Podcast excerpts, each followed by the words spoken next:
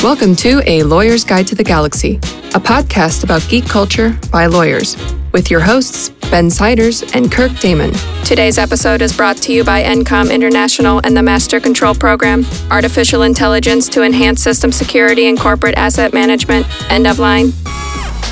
All right, welcome back, everybody, to Lawyer's Guide to the Galaxy. I am your host, Ben Siders. And this is Kirk Damon, my, the, the other host, as usual, Kirk, like the captain of the Enterprise. The other guy. Uh, today's topic is file sharing, and uh, I guess we'll talk about BitTorrent probably specifically since it's, I don't know, probably the most popular protocol right now, but there's a lot more to it than, than just that. Uh, but before we get into the, the meat of our subject today, we have something very important to discuss, Kirk. Yes, we do. Uh, Star Wars The Last Jedi, uh, postmortem and predictions. We were originally going to go through, I think, kind of point by point, the 25 uh, predictions, but it, it, occurred to us that maybe some people still haven't seen it yet, so we thought we'll, we'll avoid spoilers, but uh, maybe give general thoughts. What did you think? Did you enjoy it? I actually really loved it. Um, I think you know from just even the tweet I sent you. Uh, he saw that Ben saw it a day after I did. Yep. Um, so you know we which were was tortuous. Texting, we were texting back and forth a little bit. You know as I walked out of it. Kirk, I actually really loved it. Kirk was giving me sort of vague insinuations in text over what happened, which I then poured over the same way I do the trailers to figure out what I can glean from that was them. Sort and, of the idea you realized. Yeah, it, it, turned out it was nothing. I couldn't figure anything out. Yeah, the big thing I had with it, my my universal comment with it is it, and, and I think this is very true. It's a beautiful movie. It's extremely nice to look at. It was lovingly um, crafted for sure. Yes. And I really appreciated that because I think it's something that's been lacking from Star Wars movies for a long time. I mean, and again, it's, it's beautifully crafted, it's beautifully made. There are some scenes in it which are just incredibly well done in the way they combine visuals and sound. I think my number one, just from a pure visual standpoint, my number one favorite scene of the entire Star Wars saga was in this movie. Yeah, Those I, of you who have seen it can probably guess which scene it is. I have to agree, and it's the same scene. Um, and again, you can probably guess as to what it is. The other one I really liked about it is I really liked the development of the characters and particularly the main characters in conjunction with it. I feel like, you know, Kylo Ren, like Rey, like you know most of the, the big characters in conjunction with it truly come into their own in this. They've mm-hmm. kind of found their personalities and i'm hoping that that stays true into the next episode. I'm a little worried as you know are they going to try to move them when we take over with a different director? But i'm it's hoping jj abrams again right? Yeah. he's doing the third one. See here, here's what my concern is with this is abrams is famous for setting up cool concepts and having no clue where he's going to go with them like lost is a good example of that. Um, but you know, he did seven. He's going to do nine. I, I kind of think eight might wind up sticking out as the sort of sore thumb episode that just stands on its own because it kind of ends too like it's a finale. You know, not really, but it, it sort of does. Like there's everything's kind of wrapped up, and they're off and doing something else, and you could just end everything right there. You, you could get away with that, but yeah. there's going to be one more, and I I kind of feel like Rian Johnson just took took the the baton that Abrams handed off and and almost literally in certain cases threw it over his shoulder instead of going in a different direction with it. Yeah, uh, and I, did, I, I have to kind of agree with you. I think he did go in a little bit different direction. My comment with it is, I think it was, and and I actually like J.J. Abrams as a director for the most part. I like most of his movies, but it's one of those where I think he actually took it in a better direction. And the reason I think he took it in a better direction is to me, it was it was craft focused. Again, sort of yeah. how was it crafted, and it was very character focused. I really liked the way he took the characters. There's only one character in it that I really had a major issue with the way that she was portrayed. Yeah, I know what you're talking about. And, and we've discussed this and, and what it is because I, I understood why they did what they did for plot purposes, but I really felt like they the character had more depth if they wouldn't have done it. Yeah, they, they could have handled that better. I agree. Um, well, we'll, we won't go into too much detail in that. I think maybe in a couple months we'll feel more comfortable. Once it's out of theaters, basically, we haven't seen it by then. Then shame on you, and uh, we won't we won't worry about it. It's, suffice it to say, the reception's been you know lukewarm, I think, by your core fanboys. But I don't know. You and I both enjoyed it. It wasn't yeah. far from a perfect film. There was a whole side plot that just kind of didn't work. I didn't think. Yeah, and again, I think part of the reason the side plot didn't work was part of my relation with characterization. I think that was yeah. part of the issue with it. I think they could have gone a lot, done a lot better with that. Again, what truly struck me with it, and the the comment I have with it is at the end of it, like thinking back to it, what I see are scenes, and I remember those scenes because they're beautiful. Yeah. And that was the thing, sort of with it. And it's something. I mean, to say it's beautiful, I mean, it's not like it's beautiful like flower beautiful. I mean, it's beautiful in kind of a you know world is destroyed kind of way. Yeah. But you just, it's something that Star Wars has not had in many respects, and something that, you know, you look at a lot of sort of great science fiction movies have. I mean, take Alien. You know, Alien is truly a disgusting setting, Yeah. movie, stuff like that. It's meant to be disturbing Yeah. and, to, and to be unsettling to watch. and it's that kind of way, but it's done so well. It's so well crafted, and again, it's sort of so beautiful in the in, in some sense in the way it's presented. I think it's something that uh, you know, in many respects, that's what Avatar is known for. Yeah. Um, Yeah. And again, a movie that was just into, you can see like sort of the loving crafting of it, and the everything has to be right, and that was what I really got out of it. Is just everything had to be right, and some of the minor scenes in it, and like little minor things that the that were done that didn't have to be done. That kind of you look back at it and go, wait a minute, that foreshadowed something. Yeah. I didn't realize it was foreshadowing something at all, but it foreshadowed something. This is one of those movies that I've, I've only seen it once. I, I, I think my, my real final thoughts on this will be cemented once I see it again. It's not like The Force Awakens where you, you see it once, five minutes in, you know what you're, what you're in for. Yeah. And it pretty much holds true to your expectations. This movie is all about subverting expectations. And I think I need to see it again to really decide how much I liked it or, or, or, or not. I have to kind of agree, and it's uh, the my take of it is I think it's actually a worthy follow-on to Rogue One. Um, you know, as being a, I think Rogue One was a very well-made movie. You know, again, I think it was. It was well done. We all knew, it was, as I said, it's all, we all knew it was like Titanic. In the end, the boat has to sink. Yep. But the advantage to it is, is this one didn't. You didn't know where it was going, and it allowed it to have some moments that were just completely unexpected. And I think that kind of takes us to our score. Is you know there was a lot that was unexpected in that movie. Yeah, there was. So we we scored our predictions, and uh, the bottom line is Kirk came out at 15 out of 25 right. I had 14 out of 25 right.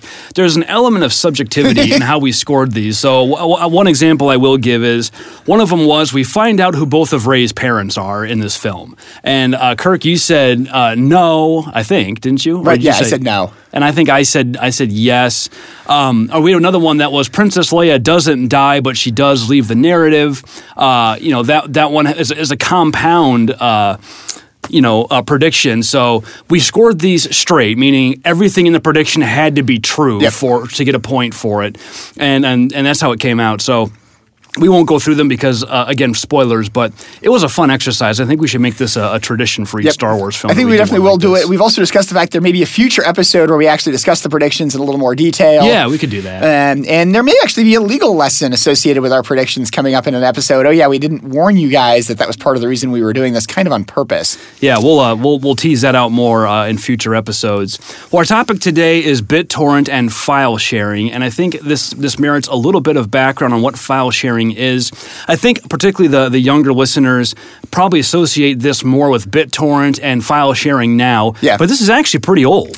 Yeah, I mean, in many respects, I think the internet is based around file sharing. I mean, you can effectively say that's what it was, and particularly in the early internet, most of what you did was file sharing. I mean, there was no web. Yeah. Yeah, I mean the, the main point of it was to exchange information and data and stories, and this was back in the days when before even dial-up, really, you had CompuServe and Delphi and Prodigy, and, uh, what Prodigy, uh, Prodigy and America Online. I think were, were your first sort of consumer grade internet services, but you had other business grade services. And I had a, a good friend of mine in high school who was blind, and a lot of the utility software he used to kind of use computers and get through his day, he got off of CompuServe and other like online Yeah. Um, the other thing to keep in mind, I think, is to we also have to do a bit of a technology background in conjunction with this.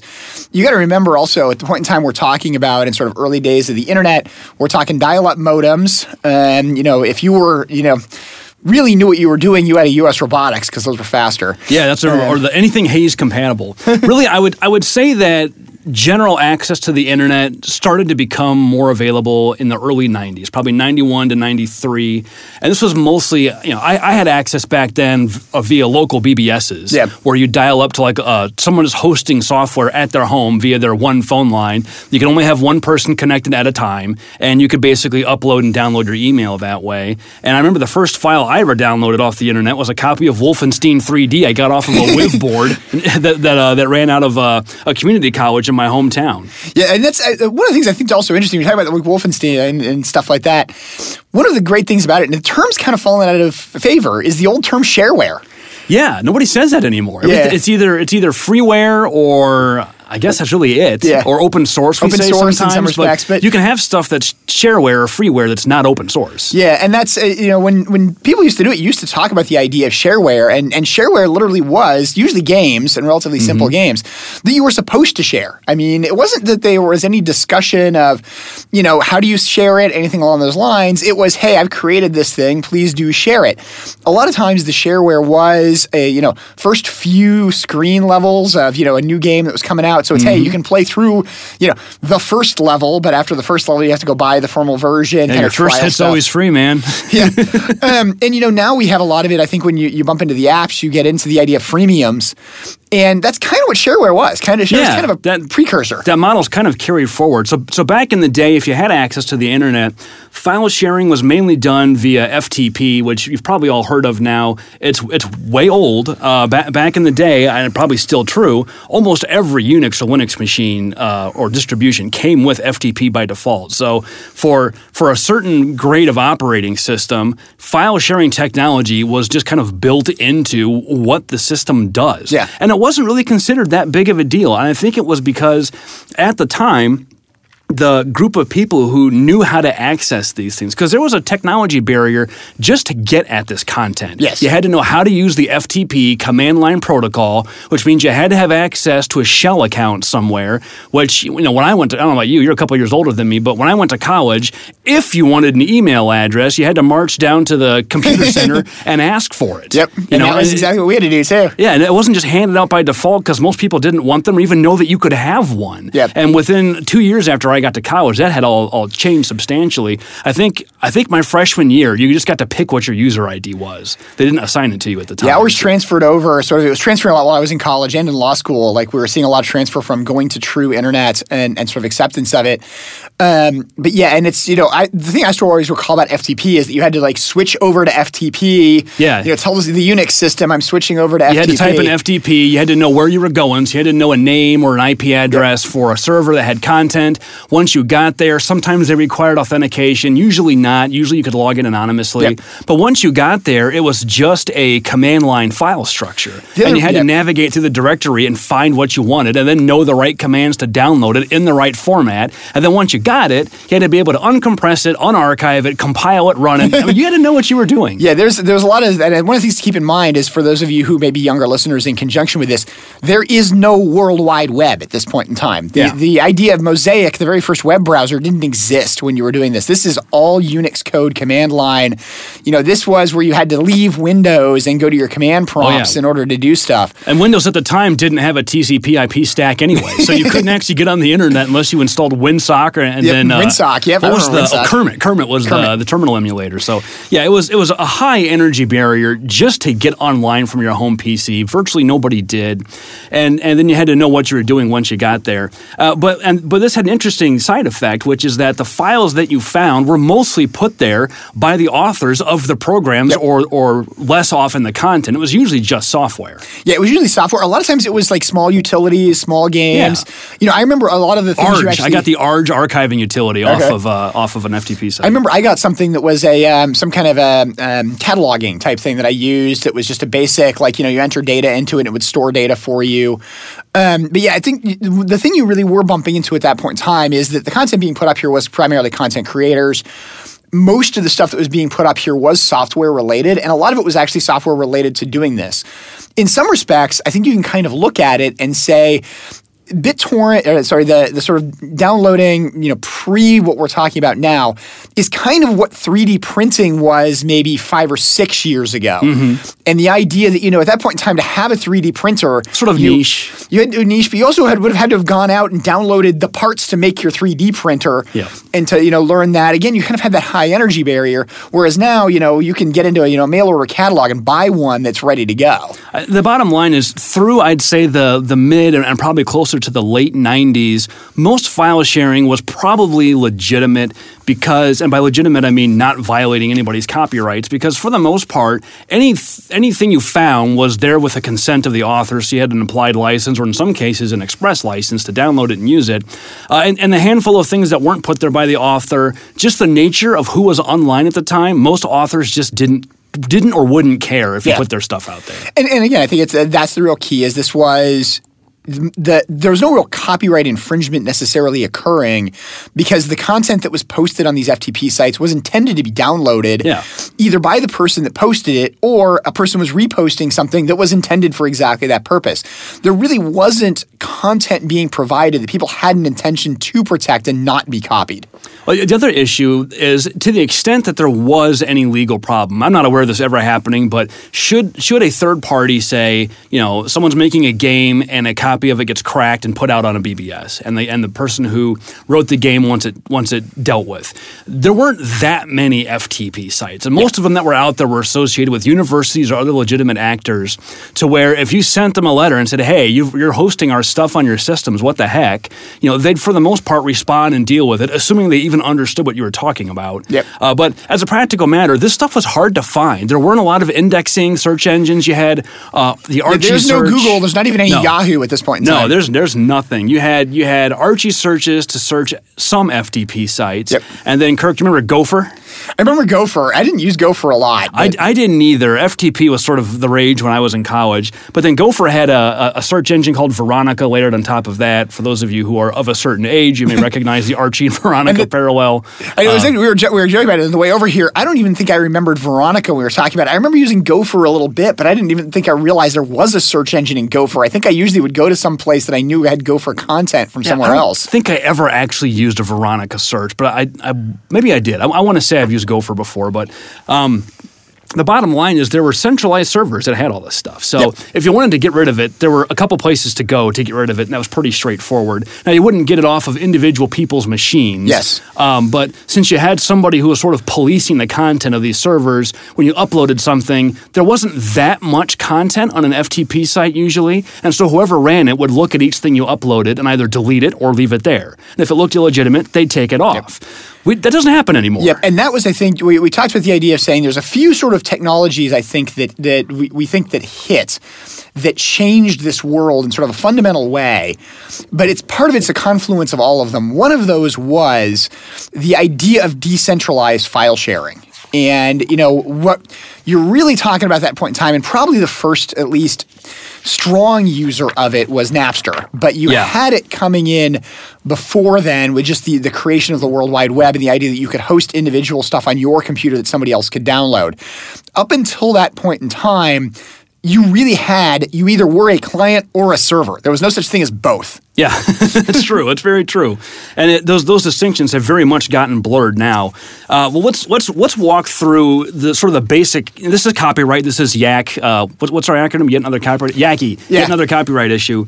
Uh, primarily copyright. There could be other concerns, but for the most part, I don't think trademark really applies. There's not a, was masquerading as the the source or origin of the actual product. I mean, you, if you're going to BitTorrent, you know you're getting it from probably somebody in Russia. You know. Yeah. Um, so but but walking through the copyright framework really quick, if you've been listening to us, you know by now, that the Copyright Act uh, is an act of Congress that grants certain, you know, uh, exclusive rights to the authors of creative works, and those uh, those rights include the right to copy the work and the right to distribute the work. And when you download a copy, you're making a copy, and whoever you got it from is distributing it or making it available. So uh, clearly, if the author doesn't consent to this, then file sharing is obviously a copyright infringement. I don't think there's any real serious debate about that. that I remember when I was actually in law school, and there was a little bit of debate when I was there, and in conjunction with it, as to who committed the copyright infringement. There still and, is kind of the question, right? Right? Yeah, and Who's that was making the copy? aspect. Yep, because it, the question with it was is if I took the copy, if I have a legitimate copy,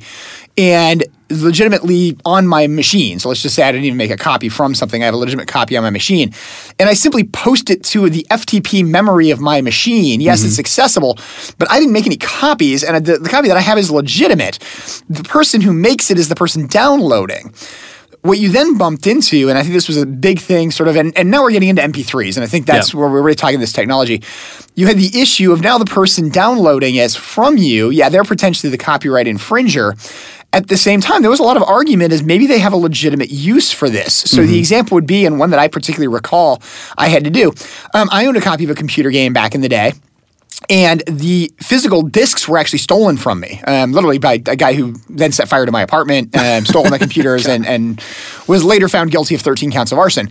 But one of those things that you you get into with that is, I legitimately owned a copy of the game. Um, it was then you know stolen, but I still had it on my machine. But the problem was I didn't have the out- the out- access key anymore because I didn't have the disc anymore, and that was back in the day when you had to physically put the disc in. Yeah. So you kind of need to have a disc just to play the game. Yeah, and so the, the issue with it was is, you know, do I have a legitimate need to get a code? I arguably did. I arguably did have a legitimate copy of the game. What does that mean to download and you know download a code illegally? And those those kind of things where you had it, or even where you have a scenario where it's, hey, I own the CD and I just can't find it. Which, what, yeah, that, that had happened to me many. Well, that that gave rise to you know, some of the early content that was widespread was cracked versions of software where you don't have to enter, you know, the copy because back in the day you had to like go to the manual. Remember that? Yep. Like when you ran a game, it would say turn to page five, enter the third word and the fourth sentence on paragraph two to prove that you had the manual. I forgot about and using the manual Remember one. the paper was that weird paper you couldn't photocopy because then we wouldn't be able to read anything like the way uh, I don't know, like the way checks work and whatnot. Yep. Uh, and then and then it was you know put the put the disc in so we can confirm that. And people who own legitimate copies uh, quickly got annoyed with having to switch discs constantly while playing games, and and would just go find a cracked version that had that part of the copy protection disabled so they could just play the game. Yep. Well. The side effect of that is if you don't have a copy, you can also play the game. Yeah, and that's that was one of the interesting things in the early days of this is that there were, you know, I'm not going to say these were not copyright infringements, but there were ar- le- arguably legitimate reasons to want them. I think there's clear legitimate reasons. Yeah. Now, th- there's a question of proportionality. How many of the people who actually get these cracked copies of games and whatnot are have legitimate purposes in mind Yep. versus are just free riding? Yeah, and, and another similar one, and again, I kind of like to pick on MP3s, and partially because it's the, you know, MP3s to me was sort of the first occurrence of it. I was in law school when MP3s came out, and I mean, I was already knew I was sort of headed down the roads of becoming an IP lawyer. So it was something that very much interested me at the time. But at that point in time, you did still have, um, we didn't necessarily have the Digital Millennium Copyright Act, but you had pieces of it starting to show up. there was legislative action. Yep. and, and the idea that making a digital copy, like ripping a CD into your machine, was okay, but you still had software problems. And so the idea of if, hey, if I own this CD and it's easier to just go get the MP3 from somebody who has better machine to do it than I do, I'm entitled to legitimately have a digital copy, not that digital copy. Well, and let's let's back up a little bit too, because this is not the first time file sharing is not the first time that the issue of consumer copyright infringement has come up. And, and you have to remember the Copyright Act. Uh, Tell me if you disagree, Kirk. Is generally intended to protect one commercial actor for misappropriation of IP by a competing commercial actor. Yeah, I mean, there was no question that's what it originally was created for. I mean, it was to protect uh, effectively printing presses Yeah, it was about each other. publishers, basically publishers and authors and and people involved at the commercial level of this stuff. Although, as written, it's broad enough to cover a consumer who is infringing. That's not really the intent, and and the legal system, quite frankly, isn't really set up to deal with that kind of defendant. There's no such thing as the class action defendant, Yep. where you're going to sue an entire class of, of people that way. Yeah, and and it is the you know the legal framework I think you you got into with it was also the the idea of bringing a court case. How do you bring in a thousand different defendants? You know, there's it's easy to bring in a thousand different plaintiffs. Yep. It's not easy to bring in a thousand different defendants because you got to find them all. There's a lot of requirements. Um, one of the big legal requirements is, for example, service, making sure that you actually notify people that a lawsuit's been filed against them. Yeah, you're entitled to know when you're being sued. Yep. And if you haven't been told, then they can't sue you. And there's requirements as to what jurisdiction you can be sued in. So is the fact that they basically can't make things, you know, horribly inconvenient for you and destroy But how do you even stuff like find people? So, so let's talk about. I, I, I know my conscious memory goes back to cassette tapes, which is the first form of copyright infringement I was ever aware of. And again, for those of you who are below a certain age, back in the day, we had these little plastic boxes that had literally had a reel of tape in it, Yep. uh, and you would put them in a boom box and hit record. And making a copy of something meant there's only a couple ways to do it, right? You could either have the radio being played on your boombox and then just happen to be there at the right time. Do you remember doing this at night? Like you Oh, wait, yeah. because there were certain songs you knew were going to get played. You, you uh, use the top 40 a lot. I think a lot of people, that's the reason you listen to the top 40. And you hit record, and the tape would just record whatever your radio played until it was done. Now, this was frustrating because the radio versions were usually abbreviated, and the DJs would talk over them. Yeah. The quality was kind of weird. So there's that way. You could also just have two next to each other, hit play on one, hit record on the other. It sounded awful. And then later on, they had the double the double cassette Yep. systems where you could. It was actually designed to record from one tape to the That's other. that. yep. I think that's actually one of the really interesting things to think about. Is like I had a you know what's sort of classified I guess as a boom box. Yeah. You know they were called portable stereos, I believe. But you know I still have it. It had a CD player, it has a radio, and it has twin cassettes. It's designed to record on one of the cassettes from either the other cassette, the CD player, or the radio directly to avoid introducing airspace between these.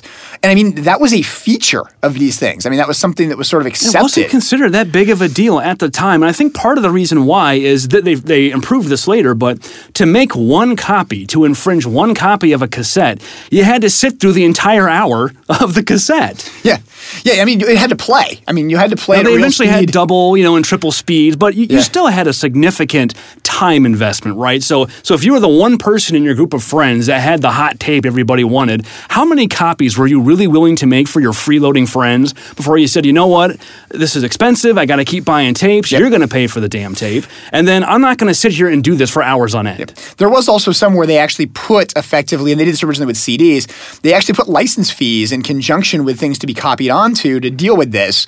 You know, the basically the people who made blank cassette tapes would pay a little more money, and that would all Yeah. get you know reimbursed to artists and stuff along those lines. But you know, there was a the, the thing that I think that's really important to keep in mind about the cassette tape, and it's something that I don't think exists anymore. The cassette tape was designed to record. Mm-hmm. Music was also put out on it. It was a format that was used initially, but you went from the sort of starting technology was records, which a, a person has no way of producing. I mean, the amount of machinery it takes to produce a record is enormous. the to eight track tapes, which were essentially the same thing, and reel to reel tapes. Reel to reel tapes you could record, um, but again, they could just record sort of through built in mics or you attached a microphone to it. To cassette tapes that all of a sudden were really intended to record something else. And the equipment to do it was commercial or you know con- available to the consumer and cheap. it was all at Radio Shack. Yeah. Everybody remember Radio Shack? Yeah, that was a thing. Um, and then CDs didn't really change this much. I'd say in a lot of ways, at least initially, uh, compact discs were worse than cassettes. The quality was higher, but trying to make a copy that would play back correctly was a real pain in the butt. Yeah, you really couldn't make a copy of a CD. I mean, the other problem you had with CDs, they weren't portable. I mean, this is the age of the Walkman. Yeah. You know, I mean, it mattered having the Early CDs your- were very vulnerable to physical damage, and and I remember, I mean, you'd, you'd practically wear gloves moving early CDs and DVDs around because one scratch would easily ruin it. I had a, I had a device that was designed to remove scratches that just basically buffed the surface and removed a slight surface so that you could deal with scratches because that was a huge problem. Well, so how do we? So this problem obviously existed before, and uh, how did the industry deal with it? We had the same thing with VCRs. You could put a video cassette. If you had two VCRs, you can make a copy of a tape. Now, VCRs did something interesting. They actually broke the copying mechanism because uh, at some point Macrovision, which I think is now owned by TiVo or somebody, Yep. they introduced a, a technology in VCRs where uh, when you played something from a VCR, it would introduce little pulses, electrical pulses in the tape signal, which your TV ignored. And so it played fine on TV. But when those pulses hit another VCR, it overloaded the gain circuit and screwed up the image that got stored on the tape. And so if you ever watched a copy protected or uh, really any VCR tape that was made from another VCR tape, the image always was weird. It would like the it looked like the uh, the tracking was off, and there'd be these long lines that went through it. And this actually wound up causing problems later when, uh, at least for me, I had an old TV in, in college that had a coaxial cable input, and that's it. Well, your typical DVD player didn't have a coaxial out. So I had to run my DVD player into my VCR through the the RCA problem. cables, and then run the coax from the VCR to the TV. Here's the problem. When the DVD player sent that goofy signal out, it screwed up the gain on the VCR and corrupted my signal. So even though I wasn't making any copies of anything, I still got a crappy picture from my DVD player. And I had to buy a new TV basically to feel to, to, to deal with it. I think one of the important things too is let's let's just inject a, a legal case in here too, and be thinking about you know when this first started and we started having these questions about copyright was actually VCRs. Wasn't even VCRs. It was Betamax. Betamax. um, which is sort of pre VCR. I think a technology One of the, one of the first format wars. Yeah, first format wars, Betamax versus VCR. And um, one of the things I think you got into in conjunction with the with the Betamax technology and the Betamax case, which went all the way to the Supreme Court, one of the arguments was that effectively what Betamax was was not copying but time shifting. It was the idea that you could move when you watched something on TV because it was designed to record from TV and that that was okay. Basically fact- considered a fair use. yeah, it was basically considered a fair use in some respects by the Supreme Court. That was the first real legal issue dealing with this type of technology. And so basically, initially they found this wasn't a copyright infringement. You can do it. Well, and then with, with CDs, and you kind of alluded to this before, the way they solved the, they call it the private copying problem, where people are going to make infringing copies of legitimate CDs, they just slapped a levy on it. They said, yeah. if you're going to buy these blank discs, okay, well, we're going to have uh, a, a tax, basically, for lack of a better term, that is applied at the point of sale. It's called a private copying levy. It's it's not that much. It may be a buck, you know, yeah. for for a ten uh, for every ten dollars you spend, and then that levy goes into a pool of funds that are then distributed out to the to the artists and labels and whoever else by ASCAP or BMI or somebody's yep. in charge of, of that. The, you know, the, one of the royalty boards, basically. Uh, people complained about this too and said, why should I have to pay a tax for a CD when I can use it for data instead? And they said, okay, fine. Then if you buy a CD that's not used for this purpose, a data CD, then there's no tax. But if you do that and you infringe anyway, you're in trouble. But if you buy a taxed CD that has the levy on it, you can make these copies and you can't be sued for infringement because you've paid the levy. Yeah. And keep in mind, technically these CDs were identical.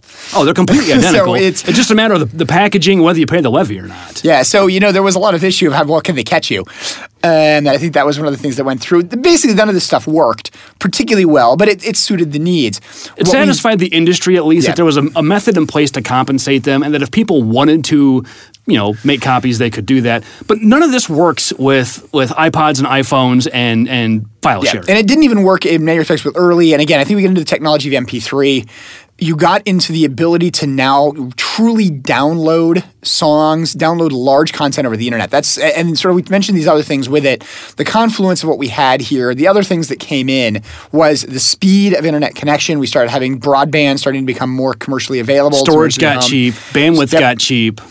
And uh, and the other thing was is that we then had compression that started to work and decompression that started to work. Computers sped up enough that compression was usable. Because again, like we talked about, when you used to have to download a file, you compressed the downloaded version, then you had to unzip it or do something similar yeah. to get it sort of recompressed on your machine.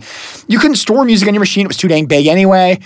Um, stuff along those lines. So what we now have is we have this confluence of technology, which now says you can download basically anything, even though it's relatively big. The technological barrier breaks.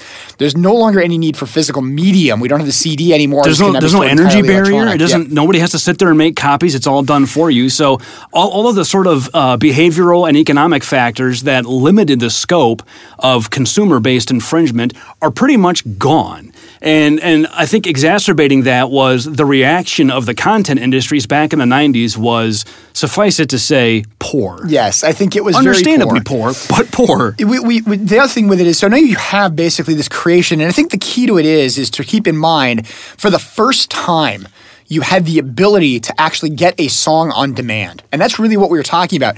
Previously to that, if you wanted to have a particular song, you had to listen to the radio to whenever they played it.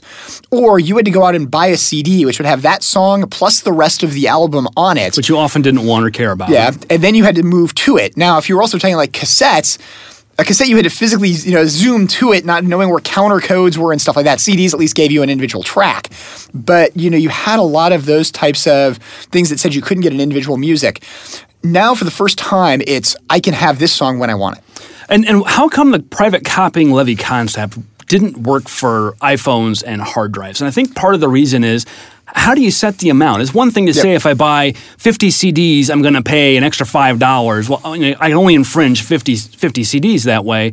But with a two terabyte hard, hard drive, how much music can you infringe? Yeah. How much would you have to charge? And then how do you just eh, you just get back to the same problem, right? Okay, well I'm gonna I'm gonna not pay the levy and get the non music hard drive and then infringe it anyway. And how are you going to know? Yep, and that's I think that was the thing with the levy is you really bumped into this. Just it was practically impossible to figure out what it was, and you couldn't say an iPod with two terabytes is going to have two terabytes of music on it because it might not. It might have a bunch of stuff that doesn't infringe on it. I always thought that you know, when this all came about, I thought, why doesn't the industry just take a step back and say, okay, there's a changing market demand for how people want to consume our product. How do we get what people want into their hands and maximize our revenues? But they didn't do that for almost 10 years. Yep. All they did was was try copy protection techniques that cost millions of dollars, didn't work, and, and made the CDs impossible to use. They and half the times were then purposely bypassed because they screwed up using the CDs legitimately. I remember the first one, I think, I don't forget who it was, Sony or somebody, put out a copy protection technique that was one trivial. There's always the analog hole, so they're always going to be easy to bypass.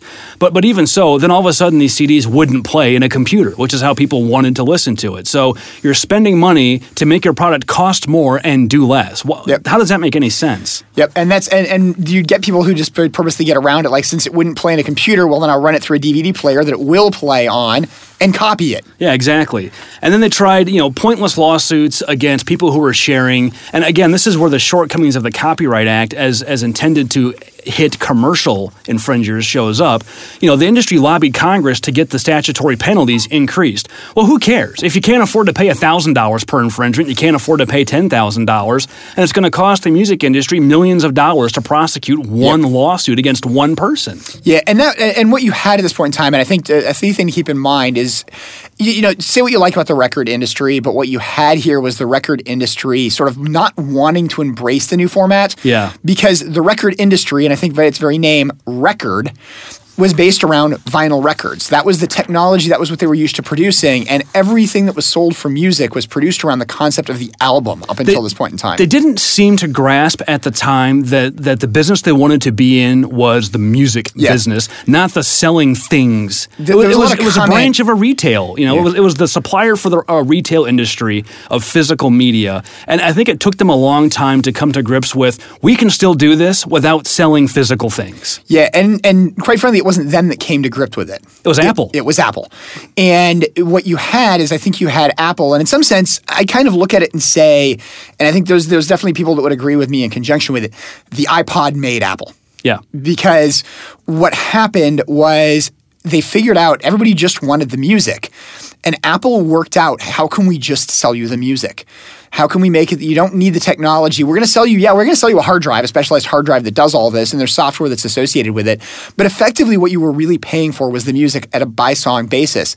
And there was a lot of resistance, even by individual artists. Do you remember when I remember Metallica held out yeah, for Metallica a long held time? Out, the Beatles famously. held out even longer. Uh, but you remember in the earliest versions of the iTunes Music Store, there was a huge fight over how many times you could burn a, a song you downloaded from iTunes to a CD. Yep. And the compromise that was struck was any given playlist can only be burned like five times. Yep. Now nobody cares now because when's the last time you burned anything? Yeah, there was also a copy I think with eight. There was a limitation of eight. There was eight copies at yeah, once. Yeah, there, there, were all like these rules that the labels insisted upon because they were just concerned. But people are just going to make CDs and not buy them from us. Everything was about buying CDs, and and that that probably seems very anachronistic to most of us now. And this is only 10 15 years ago it wasn't that long ago yeah i mean this is this is really pretty itunes is not that old and, and the ipod's not that old but again, what you had is it's you had a fundamental shift with iTunes twofold. One of which was there was actually now a model which allowed you to buy the songs you wanted and essentially provide the customers with what they wanted. Mm-hmm. The second thing you then had is because there was so much demand for that,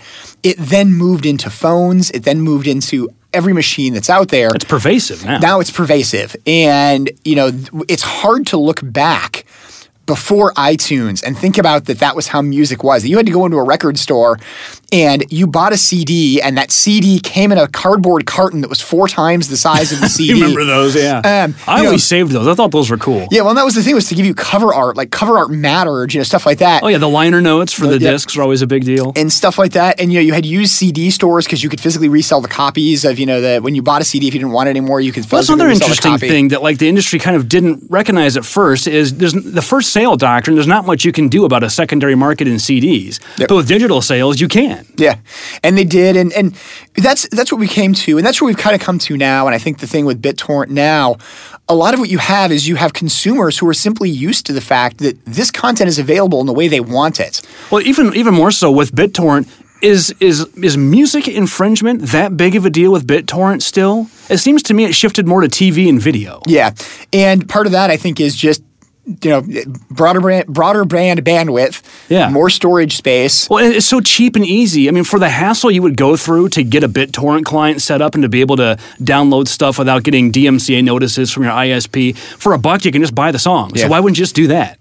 The other thing i think you got into um, in conjunction with you know the video quite frankly is video still had the on-demand problem. Mm-hmm. You know, a lot of things weren't released on video. I mean, one I will pick on is Disney. You know, they wouldn't release a lot of their movies on video. They did Star the, Wars. the archive. You still like can't that. get the original unmessed up Star Wars on DVD. No, you can't. But you can get it on, V- on VHS, which I have. Yeah, so do I. Um, Letterbox, no less. I have two versions of it, both regular and widescreen. But um, the uh, the thing that you you get to, I think, with the video is. I mean, back in the day, and again, I sort of remember, you know, if you wanted to watch a holiday special, you had to go through the TV guide, figure out when it was Oh, going to yeah. be, and watch the specific holiday that. special. We talked about that. Now, all of a sudden, you know, you could get that, you could get it if it was available on a DVD or on a VHS, but a lot of it wasn't. And so suddenly it's, I want that video. That's, I think, where video started with this is that music what got it with iPod, but you still didn't quite have it. Video then sort of moved to it and where Mm-hmm. you have now. Now I think we're hitting the point with things like Hulu. Yeah, now know, streaming is where it's at. And Yeah. owning like one physical copy, nobody wants that anymore. Now we just want to be able to click a button and someone sends it to me right now. Yeah, and the advantage to it is is that now what we basically said is it's on demand. I mean, let's face it. I mean, how many people sit down and watch the entire season of a TV show the day the first episode releases? Who Right watches here. episodes anymore? Yeah, I know you did it. Episodes. Um, so you know that's you know the idea of binge watching. I mean, binge watching was impossible up until five years ago. No, it's like it's respect. become a cultural thing now. What what I find really fascinating about the file sharing is it's, there are still problems. I mean, there's there's no questions that that file sharing is is pervasive, substantially unlawful the way that it's done, and and that it's certainly there are people, not everybody, but there are people who would otherwise pay for the content uh, if if they didn't have the option of getting it for free. I, I have no doubt in my mind that that happens. The extent to which that happens, I think, is debatable. I think there is a large number of people who download it for free because they can, but if they couldn't, they just go to a bar and watch it, or they go to a friend's house and watch it, or they would just not not watch it at all and Yep. go do something else instead. And I think that there's there is some interesting stuff with that, and it's uh, what the reason I think this is a particularly interesting topic and a particularly interesting legal topic, and, and maybe this is a good, sort of good place to sort of spin us around back to the beginning and a lot of where we started with this. What I think we're seeing here is the law having real trouble keeping up with the technology. and never really solving this. I mean, to the extent that there was a solution, it was a market solution developed by Apple and just generally adopted by everybody. This is, a, I mean, not for lack of trying. The industry lobbied Congress hard to basically enshrine their existing business model in the Copyright Act. And as much as we complain that Congress can't get anything done, this is an instance where I'm very glad Congress couldn't get anything done. Yeah. Well, in the place they did try to get something done, which was the um, uh, what were the digital audio cassettes, you know, Yeah, oh, DAC, yeah, yeah. which they pretty much killed the technology because they tried to regulate it, got over heavily heavy-handed, and actually the reason we don't use digital audio tapes is that digital audio tape D- is d- because CD wasn't regulated. Well, and there was there was a time where there was serious concern that Congress was going to require all playback devices to adhere to some sort of digital rights management standard, which you know, like you said, had happened to other media before and and had pretty much killed them off. So this is an instance where I don't know whether it was because of of Congress just seeing the light and not wanting to mess it up, or being unable to agree, or whatever, or or the problem just solved itself basically before they got around to doing anything. But whatever happened, uh, the market pretty much came to the rescue Yep. here and dealt with this problem, uh, um, you know, more so than the industry was really able to. And the industry's pretty much gotten caught up now. And I think there's a, a real key thing to keep in mind here, and it's I think the important part of this episode, and one of the things to leave you with in conjunction with this episode, is this is a really good example of where effectively the business model solved the problem, Mm-hmm. but the business model at the same time was very disruptive and very destructive to an existing industry.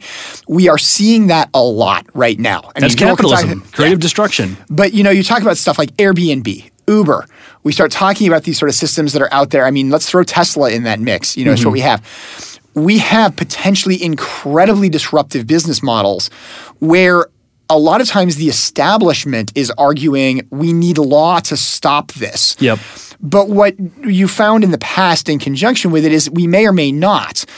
If it's really that dangerous, you have the sort of the thing with like a digital audio tape where the law may destroy an entire technology. But then you have something like iTunes and said, you know, if the Congress would have come down and said, hey, this is illegal, what would we not have? If iTunes had not been built, what would we not have? And arguably the smartphone. Yeah, it very, very well could be. Well, we're running long here, so we're going to move on. We could do. We'll probably come back to this topic at some point. We barely scratched the surface of the legal issues involved, and and by, and by necessity, because this, like we said, was sort of just solved by the market. We've got a couple of, uh, of uh, comments here from our our, our various uh, social networks we're going to go through, and then we'll talk about next week. So our first question, uh, more of a comment, is from our, our, good friend Ed in Grand Rapids. Ed is probably our most dedicated listener. Ed, uh, I'm going to paraphrase here, but Ed says, uh, "Do you remember that time when TSR tried to trademark the word Nazi? It was something that at the time was the stuff of jokes because it seemed to symbolize the overweening greed and corporate aggression of TSR. That they would try something like that, but I'm sure it was just them TMing everything on behalf of the movie studio they licensed the game from. Anyway, keep up the good podcasting. So what, what Ed is talking about is uh, TSR, for those of you who don't know, is the predecessor to Wizards of the Coast, uh, the Magic the Gathering company. Uh, TSR was well, they were actually bought by Wizards of yeah, the Coast. The two companies merged. TSR was the publisher for the Dungeons and Dragons game. The very original Dungeons and, and Dragons. They, at some point, made an Indiana Jones uh, tabletop role playing game. And I don't remember the, the Nazi trademark thing specifically, but this seems like something we need to investigate and talk about. Yeah, I think we definitely have to look into this and see sort of what it is and what they did. Um, it's I think it's going to require us to try to find a copy of that original, um, you know, Indiana Jones, uh, which game. will clearly be covered by fair use because it's for education well, I mean, we'll actually try to find an actual copy. I'm pretty sure eBay probably has one secondhand. Um, but yeah, yeah, we'll, I, we'll talk about that. That's we're definitely going to talk about this. This is just too interesting. Uh, next question. Chris in Milwaukee says, "I am surprised by your attitude towards patent trolls." I think this is a reference to our mailbag episode. You should do a show on that with more detail. Uh, I'd be happy to. Yeah, we definitely could. Yeah, all right. Uh, Ed again uh, says, "I say GIF." This was on Twitter. so I had posted a Christmas uh, GIF of uh, Philip Fry from Futurama saying, "Is it Christmas gifts or Christmas gifs?" and Ed says, "I say GIF." So uh, th- thank you, Ed. for the record, you're wrong. It's GIF. Um, that's a joke because uh, I think the guy that invented uh, the GIF format also says GIF, but I, I, say GIF and it's my podcast, so that, that's the rules here. Uh, Krista M on Twitter says if you haven't done an EP Ray, the implications of pop culture references in books, movies, and shows, like basically everything in Ready Player One and the smaller things like video games, D and D art, and Stranger Things, that'd be cool. Well, I need Kirk to finish watching Stranger Things. we have this problem that I've, I got. I, I actually don't for the most part stream, but um, I did get the uh, uh, so I don't have you know Netflix. I don't have any of the sort of sites that are out there, so I had no access to Stranger Things. I have got the entirety of season one on DVD, which I need to binge watch. But convincing my wife to give your up the parents, TV, yeah, send your kids to your parents for a weekend and just and get some some snacks and sit and watch it. Yeah, so it's I need to do that, but it's it's along with uh, Star Wars Clone Wars and a bunch of other things I also need to binge yeah, watch. I've got quite the back catalog building up. Uh, this is a good idea. Uh, you know how you use these things, and uh, Stranger Things is interesting because the the way the the show is shot, there is in the background a lot of movie posters yep. and things like that. There's uh, it, it, there's unique copyright issues in showing things like that in content, and I think what what you know studios and, and, movie studios often do is reuse content they already own, so they don't have to worry about the yep. copyright issues. But you do occasionally see. Uh, I think The Office was on NBC, and they would sometimes reference shows on other yep. channels and whatnot. And I think there's a pretty strong fair use argument for a lot of that. Uh, plus artistic there license. Is, there is, however, also a lot of like I'd say almost a routine licensing that goes yeah. on in conjunction with this. There's a well-established industry for how to deal with stuff like that that appears in it, and I mean a lot of these studios have lawyers dedicated to making sure that they don't yeah. screw things up. But you'll, you'll notice at ABC typically talks about things owned by Disney for for good reason. ABC is owned by Disney. Yep. Um, okay. Uh, the, the, last one we got, uh, this came to us from the Jurassic World movie on Twitter. They say, Twitter finds a way. This was because I retweeted their um, their trailer for the new Jurassic World movie when it came out, and for reasons I'll never understand, whoever's responsible for their social media account added us. So uh, I guess we've officially made it because Jurassic World's looking at us. Did you see that trailer? I have not seen the trailer yet, though. No, yeah, I've heard it, and I, I actually I actually really liked the first Jurassic World. I mean, I loved the original Jurassic Park. Yeah, I, I liked the, the reboot, rebootish, soft reboot Jurassic yeah, World. I liked reboot. it. I like Chris Pratt. I uh, apologies, Jurassic World. I was not overwhelmed by the new trailer. Uh, it was it was lengthy and uh, just watching like okay, so there's a volcano and we're gonna save dinosaurs. I, I, get it, but yep, it, I it didn't. See it. I'll, I'll go see the movie because I've got kids and I want to see it. I love Chris Pratt. I like the characters, um, but I'm not not overly excited at, at this point. Yeah. But a mission accomplished. You're gonna get my butt in the seat. that's all you really care about. all right, so that's it for today. Uh, if you have questions, please send them to us on Twitter at LGGPod or email us at lggpodcast at gmail.com. You can talk to us on our Facebook page. Search for Lawyer's Guide to the Galaxy and you will find us there. If you like what you hear, give us a review. We really appreciate your reviews. It helps other people find us and helps with the SEOs and all those other kinds of things. You can also find Kirk and I on the other social networks. I'm on Twitter at Benjamin Siders, and Kirk is at KirkDMN. And uh, I think that's it for today. Next time, uh, what are we doing next time, Kirk? I don't even remember. I'm not even sure we remember what we're doing next time. I think it's we were debating what we're doing next time, and that's the reason we haven't actually s- settled on it. Yeah, I think we were going to originally do autonomous liability for self driving cars and stuff like that, but we've got a, a stable of about 20 more topics to go through, and it may depend on what, what you all say on social media over the next week or two. So Yep. uh, we'll, we'll leave that up in the air. Uh, you'll be pleasantly surprised uh, once once we decide. Well, that's it. There's the music. It's time to go. Thank you, as always, to the official LGG band Lorem Ipsum and the Scriveners. Lorem, play us out. The views expressed by the participants of this program are their own and do not represent the views of, nor are they endorsed by Lewis Rice LLC, its officers, directors, employees, agents, representatives, shareholders, and subsidiaries. None of the content should be considered legal advice. As always, consult a lawyer. This podcast was produced and recorded at Coolfire Studios in St. Louis, Missouri.